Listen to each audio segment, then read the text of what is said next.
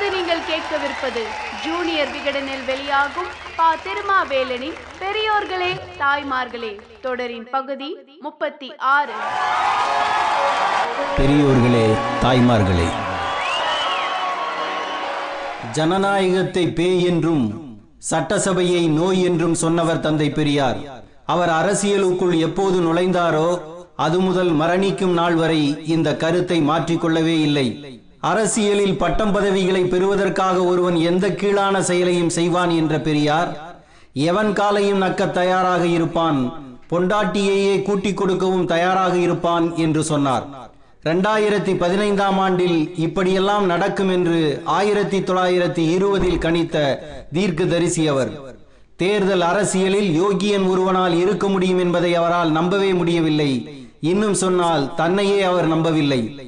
அரசியலில் ஒருவன் நுழைகிறான் என்றாலே அவன் எப்படிப்பட்ட யோகியனாக இருந்தாலும் உடனே அவனது நாணயம் ஒழுக்கம் கெட்டுப் போய் விடுகின்றன அவன் புரட்டு பித்தலாட்டம் செய்ய வேண்டிய அவசியத்துக்கு ஆளாக்கப்படுகிறான். அது நானாக இருந்தாலும் பாபா சாஹிப் அம்பேத்கராக இருந்தாலும் அப்படித்தான் ஆகிவிடுவோம். அது அப்படி நம்மை ஆக்கிவிடும் என்று பகிரங்கமாக சொன்னார் என்றால் அவரது அடிமனத்தில் இந்த எண்ணம் எப்போது ஏன் எப்படி எதனால் வந்தது? சுதந்திர போராட்ட காலத்தில் நாட்டு விடுதலையே லட்சியமாக கொண்டு அரசியலுக்கு வந்த மனிதர்களே சட்டசபையை பார்த்து சப்பு கொட்ட ஆரம்பித்தார்கள் என்றால் பதவி பணத்தை மட்டுமே இலக்காக கொண்டவர்கள் எந்த இழிநிலைக்கும் போவார்கள் என்பதை கணிப்பது பெரியாருக்கு சிரமமா என்ன? இந்திய விடுதலைக்காக காந்தி கண்டுபிடித்த நாட்டு மருந்து ஒத்துழையாமை இயக்கம். எவர் ஒருவரும் பிரிட்டிஷ் ஆட்சிக்கு ஒத்துழைக்க கூடாது என்பதே இதன் உட்கருத்து. நீதிமன்றங்களுக்கு போகக்கூடாது அரசு அலுவலகங்களுக்கு செல்லக்கூடாது. அனைவரது செயலால் அரசு நிர்வாகம் முடங்க வேண்டும் என்பது காந்தியின் உத்தரவு. தமிழகத்தில் ஒத்துழையாமை இயக்க செயல்பாடுகளில் மிக தீவிரமாக இருந்தார் பெரியார். அதற்கு ஒரே ஒரு உதாரணம் மட்டும். பெரியாரின் குடும்பத்துக்கு ஐம்பதாயிரம் ரூபாய் ஒருவர் தர வேண்டி இருந்தது அதில் இருபத்தெட்டாயிரம் ரூபாய்க்கு ஒரு அடமான பத்திரம் கொடுத்திருந்தார். ஒத்துழையாமை போராட்டத்தில் மிக முக்கியமானது நீதிமன்ற நடவடிக்கைகளில் பங்கேற்காமல் இருப்பது. நீதிமன்றத்துக்கு போகவில்லை என்றால் இருபத்தெட்டாயிரம் ரூபாய் மூழ்கி போகும். வராது போனால் போகட்டும் என்று இருந்துவிட்டார் பெரியார். அன்றைக்கு காங்கிரஸ் தலைவராக இருந்த புகழ்பெற்ற வழக்கறிஞர் சேலம் சி. விஜயராகவாச்சாரியார் இந்த பத்திரத் தொகையை தாவா செய்ய உமக்கு விருப்பமில்லை என்றால் நீர் அதை மோட்டோவர் அதாவது எனக்கு மாற்றி கொடுத்துவிடும். நான் இனாமாகவே வாதாடி வசூல் செய்து தருகிறேன் என்றார். எனக்கு அப்படி பணம் வர வேண்டாம் என்றார் பெரியார். உங்களுக்கு அந்த பணம் வேண்டாம் என்றால் பணம் வந்ததும் அதனை திலகர் நிதிக்கு கொடுத்து விடும் என்று ஆலோசனை கூறினார் விஜயராகவாச்சாரியார். அதையும் பெரியார் மறுத்தார். நானே வழக்காடுவதும் ஒன்றுதான். உங்களுக்கு எழுதி கொடுத்து வழக்காடச் சொல்வதும் ஒன்றுதான். இது என் கொள்கைக்கு ஏற்புடையது அல்ல. கொள்கையே முக்கியம் பணம் முக்கியமல்ல என்றார் பெரியார். இப்படி ஒரு தகவலை கேள்விப்பட்ட திருச்சியைச் சேர்ந்த பரமசிவம் என்பவர் சேலம் விஜயராகவாச்சாரியாருக்கு ஒரு கடிதம் எழுதியிருக்கிறார். இந்த தகவல் உண்மையா என்று அதில் கேள்வி எழுப்பினார். உண்மைதான் என்று பதில் எழுதிய விஜயராகவாச்சாரியார் ஈவேரா பற்றி இப்படி நீங்கள் கடிதம் எழுதி கேட்பதுதான் எனக்கு அதிசயமாக இருக்கிறது என்று அதில் குறிப்பிட்டு இருக்கிறார் இப்படி ஒத்துழையாமை கொள்கையை கடைபிடிப்பதில் பிடிவாதமாக இருந்தவர் பெரியார். எனவேதான் காங்கிரஸில் சிலர் தேர்தலில் போட்டியிட வேண்டும் சட்டசபைக்குள் போக வேண்டும் என்று சொன்னபோது இது ஒத்துழையாமை கொள்கைக்கு விரோதமானது என்று பெரியார் சொன்னார். ராஜாஜியின் கருத்தும் எஸ். கஸ்தூரி ரங்க ஐயங்காரின் கருத்தும் இதுதான். காந்தியின் கருத்தை தான் இவர்கள் மூவரும் வழிமொழிந்தார்கள். காந்தியின் இந்த கொள்கைக்கு காங்கிரஸ் தலைவர்களே ஆயிரத்தி தொள்ளாயிரத்தி இருபத்தி மூன்றாம் ஆண்டு வேட்டு வைத்தார்கள்.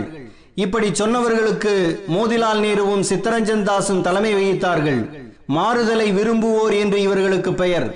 சட்டசபைக்கு உள்ளே போய் ஒத்துழையாமை போராட்டத்தை நடத்த வேண்டும் என்று இவர்கள் சொன்னார்கள். கயா காங்கிரஸில் வாக்கெடுப்பு நடந்தது. சட்டசபைக்குள் போக வேண்டாம் என்று ஆயிரத்தி எழுநூத்தி நாற்பத்தி எட்டு வாக்குகளும் போகலாம் என்று எண்ணூத்தி தொண்ணூறு வாக்குகளும் கிடைத்தன. இதனால் கோபமான சித்தரஞ்சன் தாஸ் தனது தலைவர் பதவியையும் மோதிலால் நேரு செயலாளர் பதவியையும் விட்டு விலகினார்கள். ஆயிரத்தி தொள்ளாயிரத்தி இருபத்தி மூன்று ஜனவரியில் சுயராஜ்ய கட்சி என்ற புதிய கட்சியை தொடங்கிவிட்டார்கள். காங்கிரஸ் கட்சியின் முதல் ஊசலாட்டம் இங்குதான் தொடங்குகிறது. சுயராஜ்ய கட்சி என்று பிரிந்து போனவர்கள் காங்கிரஸ் கட்சியுடனும் சேர்ந்து இருந்தார்கள். ஒரே ஆள் இரண்டு கட்சியுடனும் கைகோர்த்து இருப்பார். அதாவது ஒத்துழையாமை பற்றியும் பேசுவார் தேர்தலில் பிரச்சாரமும் செய்வார். இது சரியா என்பதை விவாதிக்க மௌலானா அபுல் கலாம் ஆசாத் தலைமையில் டெல்லியில் ஒரு கூட்டம் நடந்தது. சுயராஜ்ய கட்சிக்கும் தங்களுக்கும் ஒட்டுமில்லை உறவுமில்லை என்றும் அறிவித்தால் நிறைய பேர் அந்த பக்கம் போய்விடுவார்களோ என்று பயந்து சட்டசபைக்கு செல்வது தங்கள் மனச்சாட்சிக்கு எதிரானது அல்ல என்று கருதும் காங்கிரஸ்காரர்கள். தேர்தலில் போட்டியிடவும் வாக்களிக்கவும் உரிமை உண்டு என்று அறிவித்து விட்டார்கள். சுயராஜ்ய கட்சி என்பது காங்கிரசின் ஒரு பகுதியே என்று மோதிலால் நேரு அறிவித்தார். காந்தியின் ஒத்துழையாமை என்ற சொல்லுக்கான பொருளே காற்றில் பறந்தது. ஆயிரத்தி தொள்ளாயிரத்தி இருபத்தி மூன்றில் நடந்த தேர்தலில் சுயராஜ்ய கட்சி சட்டசபைக்குள் வந்தது. சுயராஜ்ய கட்சி என்ற பெயரால் காங்கிரஸ்காரர்கள் உள்ளே வந்தார்கள். இதைத்தான் திருவிளையாடல் என்று கண்டித்தார் பெரியார். சட்டசபைக்குள் போக வேண்டும் என்பவர்களுக்கும் பெரியாருக்கும் வெளிப்படையான மோதல் அப்போதுதான் ஏற்பட்டது. இந்த சூழ்நிலையில் தமிழ்நாடு மாகாண காங்கிரஸ் கமிட்டி கூட்டம் திருச்சியில் நடந்தது. கட்சியின் அடுத்த தலைவர் யார் என்ற தேர்தல் நடந்தது. ஈவே ராமசாமி என்ற பெயரை ராஜாஜி முன்மொழிந்தார். யகூப் ஹசன் சேட் உட்பட நான்கு பேர் பெயர் முன்மொழியப்பட்டது. மற்றவர்கள் தங்கள் மனுவை திரும்ப பெற யாகூப் மட்டும் போட்டியில் இருந்தார். நூத்தி ஐம்பத்தெட்டு பேர் உறுப்பினர்களாக கொண்ட கமிட்டியில் பெரும்பான்மையினர் வாக்குகளை பெற்று தலைவரானார். ஆனாலும் அரசியல் தேர்தல் நோக்கம் கட்சிக்குள் வருவதை இவர் அனுமதிக்கவில்லை. இவருக்கு அன்றைய காலகட்டத்தில் காங்கிரஸ் கட்சிக்குள் இருந்த சுரேந்திரநாத் ஆரியா காங்கிரசில் அரசியல் நோக்கம் தேர்தல் நோக்கமாக மாறி வருகிறது. எனவே கதர் மதுவிலக்கு தீண்டாமை விலக்கு ஆகிய மூன்று நோக்கங்கள் மட்டுமே கொண்டவர்கள் காங்கிரஸ் கட்சிக்குள் வந்து சேர வேண்டும் என்று பேட்டி அளித்தார். இந்த பேட்டி கடுமையான சர்ச்சையை காங்கிரஸ் கட்சிக்குள் ஏற்படுத்தியது. சென்னை காங்கிரஸ் கமிட்டி ஈவேராவையும் சுரேந்திரநாத் ஆரியாவையும் கண்டித்து தீர்மானம் போட்டது. கும்பகோணம் காங்கிரஸ் கமிட்டி டாக்டர் வரதராஜுலுவை கண்டித்து தீர்மானம் போட்டது. நன்னிலத்தில் பேசிய எஸ் சீனிவாஸ் ஐயங்கார் திருவிகா ஈவேரா சுரேந்திரநாத் ஆரியா ஆகிய மூவரும் காங்கிரஸில் இருந்து வெளியேற வேண்டும் என்று பகிரங்கமாக அறிவித்தார். தஞ்சையில் பேசிய பெரியார் சுயராஜ்ய கட்சியார் நாட்டுக்கு நன்மை செய்ய மாட்டார்கள் என்று பேசினார். காங்கிரஸ்காரர் ஒருவர் இப்படி சொல்லலாமா என்று கேட்ட சுதேசமித்திர நாளிதழ் இப்படி பேசுபவர்கள் ஜஸ்டிஸ் கட்சியிலேயோ வேறு கட்சியிலேயோ சேர்ந்து கொள்ளலாம் என்று அறிவுரையும் கூறியது. சட்டசபைக்கு போய் எம்எல்ஏ ஆவதும் தம்பி மகனுக்கு அரசாங்க வேலை வாங்குவதும் தான் சுயராஜ்யமா என்று பெரியார் திருப்பி கேட்டார். சென்னை சுயராஜ்ய கட்சி தலைவர்களின் உறவினர்கள் அரசு வேலை பெற்றது எப்படி? என்று இங்கிலீஷ்மேன் பத்திரிகையில் விபின் சந்திரபால் கேட்டதை மேற்கோள் காட்டிய பெரியார் சுயராஜ்யம் வேண்டுமா வேண்டாமா என்பது அல்ல பிரச்சனை. வாங்கும் சுயராஜ்யம் எப்படிப்பட்டதாக இருக்க வேண்டும்? மனிதர்கள் சமமாவதும் ஏழைகள் சாப்பிடுவதும் நாட்டில் கைத்தொழில் செழிப்பதும் தானே சுயராஜ்யம்? என்று கேட்டார். அப்போது காந்தி மிக முக்கியமான அறிவிப்பை செய்தார். சுயராஜ்ய கட்சியால் சுயராஜ்யம் வருமானால் அதை ஏற்றுக்கொள்வேன். ஆனால் எனக்கு அந்த நம்பிக்கை இல்லை என்று சொன்னார் காந்தி.